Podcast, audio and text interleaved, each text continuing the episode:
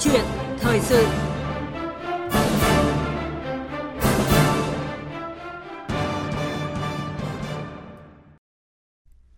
Thưa quý vị và các bạn, vấn đề giá sách giáo khoa tăng phi mã đã làm nóng dư luận thời gian qua. Thậm chí là những bức xúc đó đã được các đại biểu Quốc hội lắng nghe phản ánh trên nghị trường nhằm tìm ra giải pháp để đảm bảo giá sách giáo khoa thấp nhất.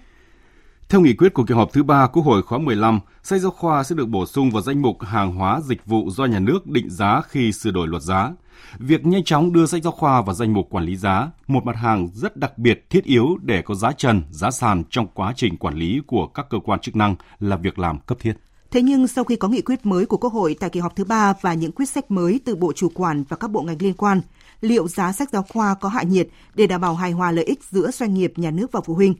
Cùng với đó là làm sao để tiếp tục thực hiện chính sách hỗ trợ hoặc là trợ giá sách giáo khoa đối với học sinh khó khăn, thực hiện đúng quy định về tài liệu tham khảo chống lãng phí. Câu chuyện thời sự hôm nay chúng tôi bàn nội dung nhà nước định giá liệu có làm hạ nhiệt giá sách giáo khoa với sự tham gia bản luận của ông Đặng Tự Ân, Giám đốc Quỹ đổi mới giáo dục phổ thông Việt Nam. Mời quý vị cùng nghe và đặt câu hỏi qua số điện thoại là 0243 934 1040 và 0243 934 9483. Bây giờ xin mời biên tập viên Lê Thu bắt đầu cuộc trao đổi với vị khách mời. À, vâng, xin cảm ơn các biên tập viên Phương Anh và Đức Hưng. À, trước hết xin cảm ơn ông Đặng Tự Ân đã tham gia chương trình của chúng tôi hôm nay. À, xin kính chào các quý thính giả của Đài Tiếng nói Việt Nam. À, xin vâng. chào biên tập viên Lê Thu. Vâng, thưa ông ạ, à, trước hết thì à, xin hỏi là quan điểm của ông như thế nào khi mà nghị quyết của kỳ họp thứ ba Quốc hội khóa 15 thì à, à, sách giáo khoa sẽ được bổ sung vào danh mục hàng hóa dịch vụ do nhà nước định giá khi mà à, sửa đổi luật giá? À, như chúng ta biết là chủ trương xã hội hóa hoàn toàn về sách giáo khoa trong 3 năm vừa qua đã có rất nhiều ý kiến trao đổi trái chiều trên các phương tiện thông tin đại chúng. Lúc đầu là các ý kiến về sách giáo khoa có nhiều sạn và sau đó là sách giáo khoa quá cao cũng như có quá nhiều sách tham khảo. Ở trên tinh thần đại biểu Quốc hội đã lắng nghe ý kiến của người dân và dư luận xã hội, nên tại kỳ họp thứ ba Quốc hội khóa 15 đã có nghị quyết về sách giáo khoa sẽ được bổ sung vào danh mục hàng hóa dịch vụ do nhà nước định giá khi sửa đổi luật giá. Theo tôi, nghị quyết này là rất cần thiết và phù hợp. Tuy nhiên, vẫn có thể uh, chưa có thể giải quyết một cách căn nguyên và tận gốc giá sách giáo khoa quá cao. Vâng ạ. Như ông có nêu là cái câu chuyện về sách giáo khoa thì đã nhận được rất là nhiều sự quan tâm của dư luận cũng như ở nghị trường quốc hội từ những khi mà chúng ta mới phát hành cái bộ sách giáo khoa đầu tiên cho chương trình giáo dục phổ thông mới và nghị quyết ừ, của quốc hội thì đã xác định là sách giáo khoa sẽ được bổ sung vào danh mục hàng hóa, dịch vụ do nhà nước ờ, định giá. Thì ông có nêu là cũng là việc làm cần thiết nhưng mà còn phải xem xét ừ, à, để xem là sẽ triển khai như thế nào thì chúng ta sẽ bàn ở sâu hơn ở phần sau của chương trình. Và trước khi mà trao đổi tiếp với ông Đặng Tự Ân thì à, xin mời ông cùng nghe quan điểm của Phó giáo sư tiến sĩ Hoàng Dũng, giảng viên trường Đại học Sư phạm Thành phố Hồ Chí Minh và thầy Đỗ Việt Khoa, giáo viên trường Trung học phổ thông Thường Tín Hà Nội. Bây giờ nhà nước sẽ quyết định cái giá. Như vậy phải đặt ra là nhà nước phải chi tiền cho, cho cái anh in sách chứ. Chứ còn cái anh in sách anh đã giao cho anh theo kinh tế thị trường. Có nghĩa là nếu anh bán mà người ta không mua thì anh lộ bởi vì là hiện nay ít nhất cũng có mấy bộ cạnh tranh với nhau mà. Bây giờ nhà nước nói là nhà nước cấm anh bán theo giá của ai quyết định mà nhận quyết định của nhà nước thì cái phần trên lệch đó nhà nước phải bù đó sách giáo khoa là một thứ hơi đặc biệt. Nếu để ở thị trường tự do ấy, thì giá của nó cũng phải chấp nhận theo giá thị trường rồi. Thế nhưng theo tôi thì sách giáo khoa phổ thông nên treo làm một loại. Sách giáo dục đặc biệt không nên để nó cho thị trường tự do quyết định nhà nước nên can thiệp, không phải để ờ, ép người ta giá thế này để cho người ta lỗ đâu, mà là anh phải chi ngân sách ra, hỗ trợ các nhà xuất bản khác nhau đó, để hạ cái giá sách xuống, cho người ta không bị lỗ, mà lại phục vụ được học sinh. Vâng, chúng ta vừa nghe hai ý kiến khác nhau uh, nêu những cái, cái quan điểm về việc mà uh, sách giáo khoa sẽ được bổ sung vào danh mục hàng hóa dịch vụ do nhà nước định giá. Uh, thưa ông Đặng Tự Ân, việc bổ sung sách giáo khoa vào danh mục hàng hóa dịch vụ do nhà nước định giá thì uh, theo ông liệu có mâu thuẫn với cái chủ trương uh, thực hiện xã hội hóa việc biên soạn uh, phát hành sách giáo khoa uh, mà chúng ta đang thực hiện ạ? Vì nếu mà cứng nhắc thì có thể uh, có những cái lo ngại là sẽ chỉ tiêu động lực xã hội hóa theo chủ trương nghị quyết 88 của Quốc hội ạ? À, theo cá nhân tôi thì vấn đề xã hội hóa sách giáo khoa thì ta hiểu là xã hội hóa hoàn toàn về sách giáo khoa hay là xã hội hóa một phần nào đó, một công đoạn đó trong sách giáo khoa. chứ không thể hiểu là cứ nói là xã hội hóa sách giáo khoa là có nghĩa là tất cả mọi các công đoạn mọi các hoạt động là là đưa dưới cái dạng là thị trường hóa và nhà nước không can thiệp theo theo tôi không đúng vì vậy nếu nghị quyết đưa ra là nhà nước định giá à, giá sách giáo khoa à, tối à, tối đa để à, vấn đề à, giá trong trong mỗi cuốn sách trong từng cái giai đoạn một nó không biến động thì tôi nghĩ rằng uh, hoàn toàn vẫn phù hợp theo cái quan niệm là uh, xã hội hóa giáo khoa là một phần chứ không phải là hoàn toàn như chúng ta đang đang làm hiện nay. Vâng ạ, à, xã hội hóa có thể một khâu hoặc là một phần nào đó đúng không? Vâng, không vâng, không đúng không phải là xã hội hóa tất cả. Vâng. Và một cái điều mà tất cả mọi người à, nhất là các phụ huynh cũng như là học sinh rất là quan tâm và người dân nữa rất là quan tâm đó là khi mà đưa sách giáo khoa vào danh mục nhà nước định giá thì uh, giá sách giáo khoa như thế sẽ như thế nào ạ? Vậy thì ông có hình dung là khi mà nhà nước định giá sách giáo khoa theo luật giá tới đây chúng ta sẽ sửa đổi ạ trong bối cảnh mà xã hội hóa việc biên soạn phát hành sách giáo khoa khoa thì lúc đó giá sách giáo khoa liệu ờ, sẽ như nào? Liệu có hạ nhiệt hơn không ạ? À, theo tôi, giá sách giáo khoa vẫn cao và khó có thể hạ nhiệt. Bởi vì sao? Bởi trước khi nhà nước đã định cái mức giá là tối đa cho những bộ sách giáo khoa, thì trước hết chúng ta phải tiến hành cái bước đầu tiên là bước là kê khai giá. Mà việc kê khai giá là của các nhà xuất bản giáo dục và ta biết rằng việc kê khai giá trong ờ, uh, 3 năm vừa qua là cũng gặp rất nhiều khó khăn và rất nhiều quan điểm khác nhau. Và như vậy rồi thì nếu chúng ta không giám sát tốt không có một cái sự phản biện một cách đầy đủ của các bộ ban ngành có liên quan đặc biệt là phía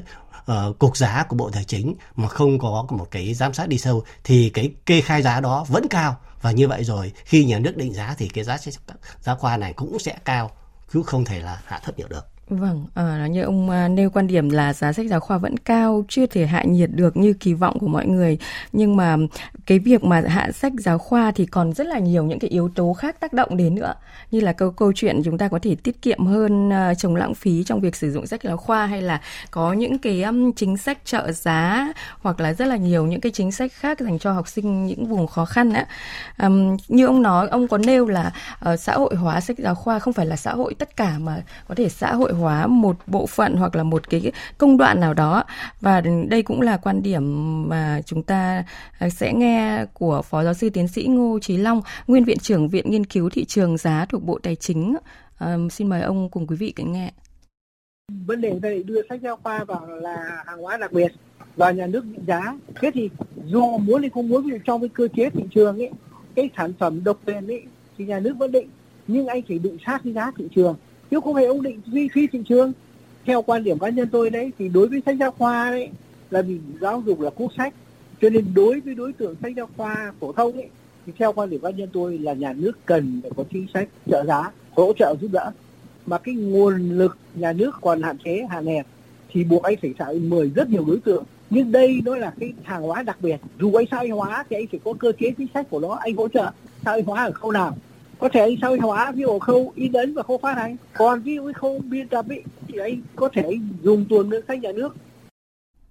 Vâng, à, sách giáo khoa là một cái hàng hóa rất là đặc biệt ạ, khác với những cái loại hàng hóa khác mà do nhà nước định giá. Vậy sau khi mà nghe ý kiến của phó giáo sư tiến sĩ Ngô Chí Long thì ông Đặng ông Đặng Tự Ân có suy nghĩ gì về quan điểm của à, phó giáo sư Ngô Chí Long rằng là có thể xã hội hóa ở cái khâu in ấn phát hành, còn cái khâu biên tập thì có thể à, dùng à, tiền ngân sách nhà nước? À, cá nhân tôi đồng tình rất cao cái ý kiến của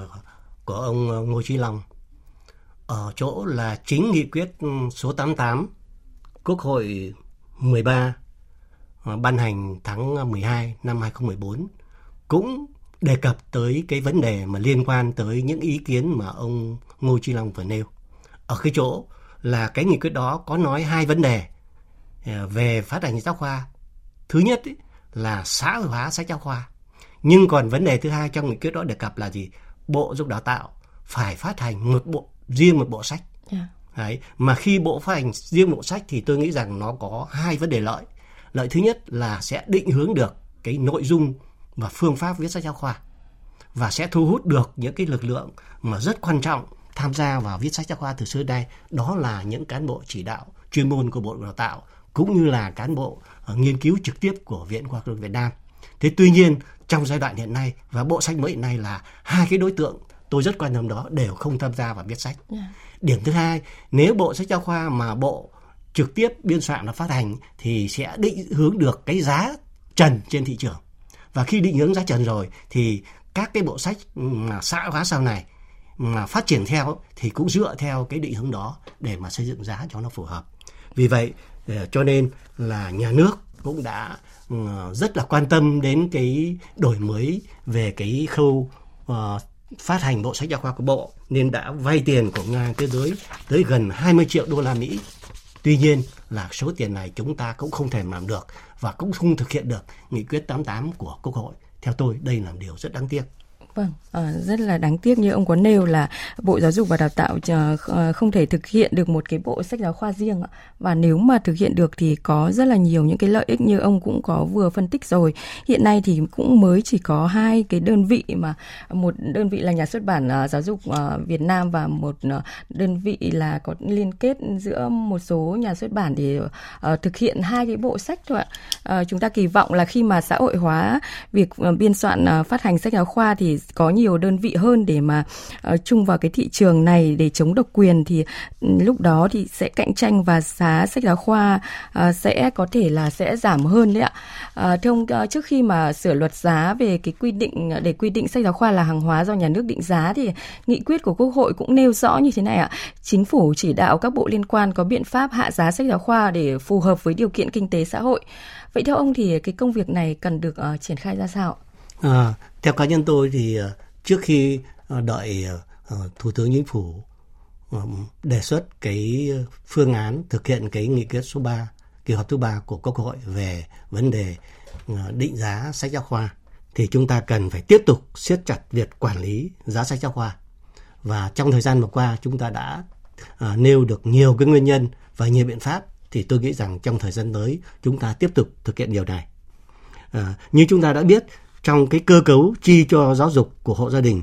thì có gần tới 60% các khoản chi cho học trái tuyến, học thêm và mua sách giáo khoa. Vì vậy đây là một gánh nặng quá lớn cho phụ huynh và xã hội. Để hạ giá sách giáo khoa là cần phải vào cuộc một cái quyết liệt đồng bộ và ngay tức khắc của Bộ Tài chính, Bộ Giáo dục Đào tạo cũng như là các cái bộ phận có liên quan. Và đặc biệt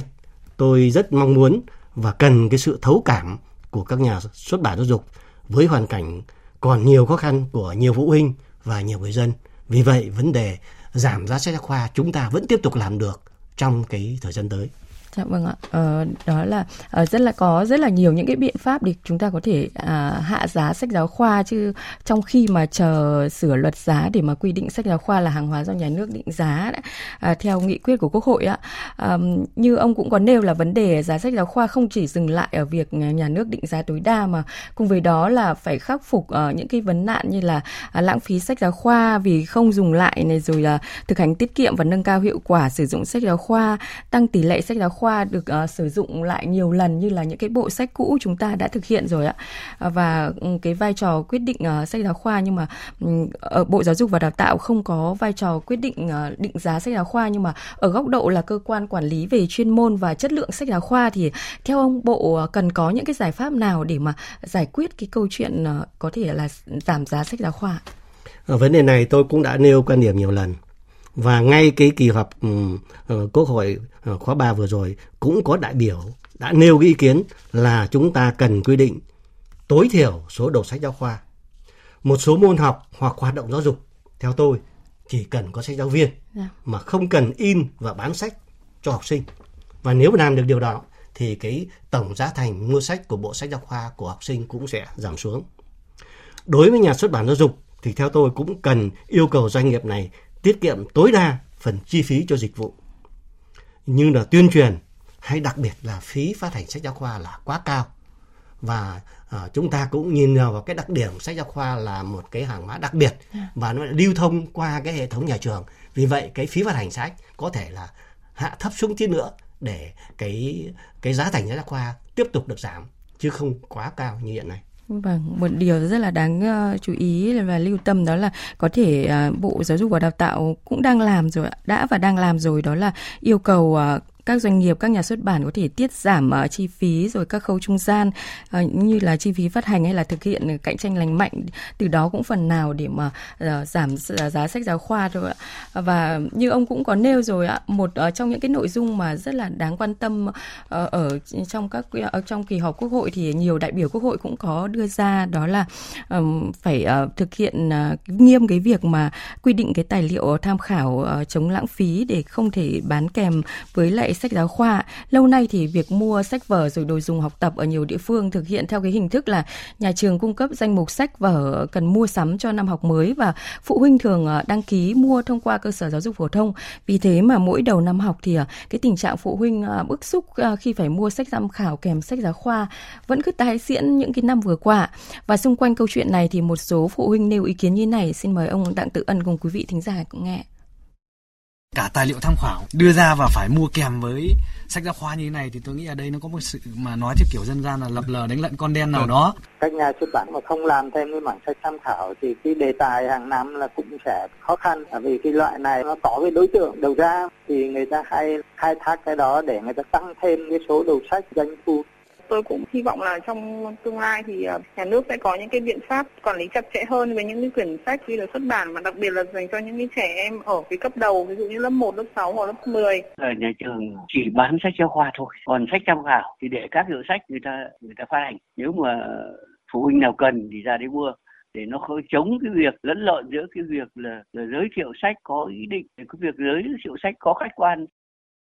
Vâng, chúng ta vừa nghe ý kiến của một số ờ, người dân ờ, nêu cái việc là ờ, và sách giáo khoa thì thường được bán kèm với sách tham khảo hay là những cái đồ dùng mà học tập mà chúng ta vẫn nói vui là bán bia kèm lạc đấy ạ. À, thưa ông Đặng Tự Ân phải chăng vì chế tài xử lý chưa nghiêm hay là còn cái nguyên nhân nào khác khiến cho chúng ta chưa thể dẹp cái hiện tượng là ở các trường phổ thông vẫn có cái tình trạng là bán những cái đồ dùng học tập hay là sách tham khảo kèm với sách giáo khoa để phụ huynh phải mua một cái bộ sách uh, chung với số tiền khá là lớn. À, theo cá nhân tôi thì uh, về chế tài thì có, thế rồi chỉ thị của Bộ Giáo đào tạo về ban hành rất là kịp thời. Thế nhưng mà cái hiệu quả, hiệu lực của các cái biện pháp về mặt hành chính đấy thì cũng chưa chưa được là bao. Ừ, nguyên nhân chính đó là chúng ta làm chưa kiên quyết, còn nể nang và chưa vào cuộc đồng bộ các cấp quản lý giáo dục từ sở tới phòng tới trường và tới từng giáo viên. Và ngoài ra thì theo tôi hiểu một cái tâm lý là cán bộ quản lý giáo dục đôi khi cũng đồng cảm với đời sống ờ, vật chất của một bộ phận giáo viên vẫn còn khó khăn, thiếu thốn nên xử lý còn nhẹ tay. Và à, quan trọng nhất thì theo tôi trách nhiệm người đứng đầu của nhà trường đó là hiệu trưởng nhà trường có vai trò và cái vị trí rất quan trọng để chúng ta giải quyết cái vấn nạn vấn nạn là mua sách giáo khoa kèm theo sách tham khảo cũng như sách bài tập khác. Và ngoài ra thì như vừa rồi chúng ta đã nghe một số cái ý kiến của uh, cha mẹ học sinh cũng như là một số các cái cá nhân trong xã hội thì theo căn niệm cá nhân tôi thì quan hệ giáo viên rồi nhà trường với phụ huynh tôi hiểu đó là một quan hệ rất đặc biệt. Dạ. Nó rất khó nói và rất nể nhau trong quá trình tương tác. À, xa xưa dân ta có câu con học tóc vai. Ngoài ra trong thâm tâm của phụ huynh đều muốn con cố gắng, đều muốn uh, cố gắng, đều chấp nhận để tất cả vì sự tiến bộ con em mình. Nên thường không tính toán thiệt hơn, đều mong muốn uh, giúp các thầy cô dạy dỗ con mình, em mình tất cả những cái điều gì mà nhà trường và giáo viên đề xuất. Uh, vì vậy phải chăng chúng ta nên tách bạch hai đoạn hai công đoạn dưới những đề lựa chọn mua sách gì, loại gì, nhóm tác gì là cái phần việc của nhà trường. Với những vấn đề cung ứng sách giáo khoa như vấn đề là giá cả loại sách nó thuộc về đơn vị mua sách giáo khoa. Nhưng hiện nay thì tôi thấy rằng hai công đoạn này vẫn đang là một.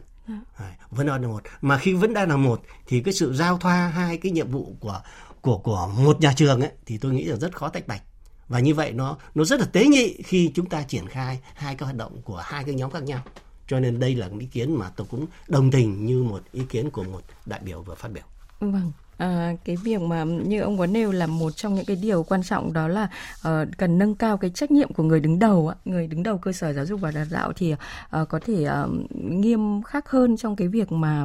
uh, để có thể uh, không nghiêm khắc hoặc là đưa ra những cái quy định để không thể bán sách giáo khoa kèm với sách tham khảo và những thầy cô giáo thì cũng cần nâng cao vai trò nhiều hơn để có giải pháp uh, có thể phù hợp với nhu cầu của phụ huynh hơn. Như ông cũng có nêu là mối quan quan hệ của nhà trường, phụ huynh thì là một mối quan hệ rất là đặc biệt, thường là có những cái sự nể nang riêng ạ.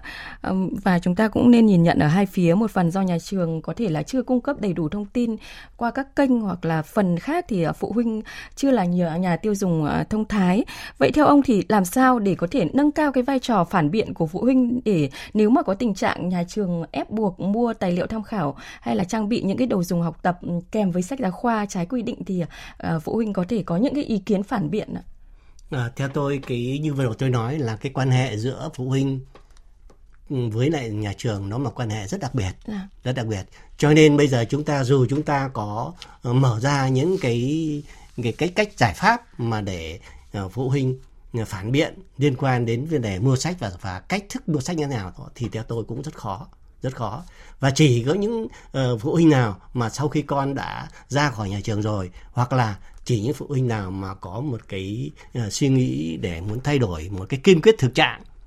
mà chúng ta đã gọi là vấn nạn đấy thì có thể mới phát biểu được. Chứ theo tôi thì nhìn chung khó có thể có những phụ huynh nào đứng ra mà mà mà tranh luận để mà đưa những cái việc mà nó tồn tại không đúng thực chất này ra ra công luận để mà chúng ta thay đổi được. Vâng, à, hoặc là có thể có cái biện pháp như ông cũng có nêu rồi đó, đó là tách bạch cái kênh phát hành sách vâng, giáo khoa đúng không ạ? Đúng nhất trí. Vâng. Có thể à, nếu mà phát hành qua kênh nhà trường thì phải thực hiện chặt chẽ hơn hoặc vâng, là vâng. nếu mà không thực hiện chặt chẽ hơn thì là nhà trường sẽ không phát hành qua kênh nhà trường nữa đúng mà có qua Đấy các đơn vị. Giải pháp.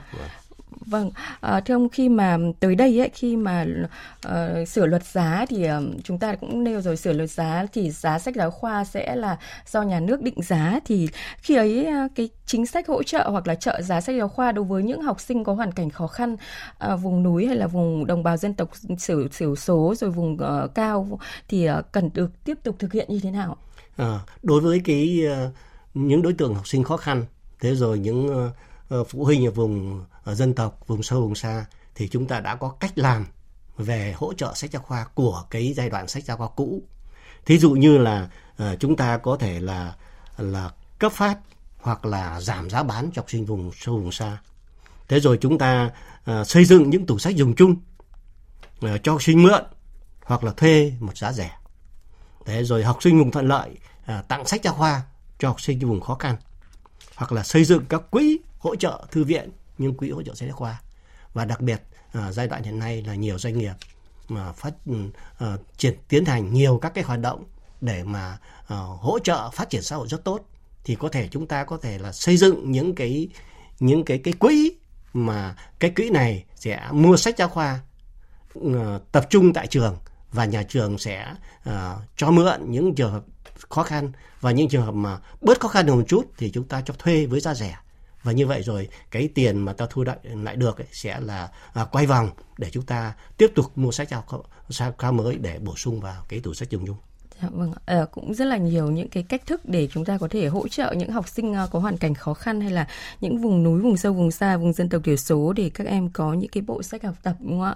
À, thưa ông khi mà à, nghị quyết của Quốc hội đưa ra là sẽ có thể sửa tới đây sẽ sửa luật giá và à, sách giáo khoa sẽ do nhà nước định giá điều tiết giá thì cũng rất là nhiều ý kiến vui mừng khi mà kỳ vọng là giá sách giáo khoa sẽ hạ nhiệt à, hơn với so với thời gian qua khiến cho phụ huynh à, rất là bức xúc ấy. À, nhưng mà mà cũng có những cái ý kiến lo ngại là khi khi đó chúng ta vẫn đang thực hiện cái chủ trương xã hội hóa việc ờ, biên soạn ờ, phát hành sách giáo khoa. Vậy theo ông thì lúc đấy làm thế nào để chúng ta có thể hài hòa lợi ích giữa doanh nghiệp, nhà nước và phụ huynh?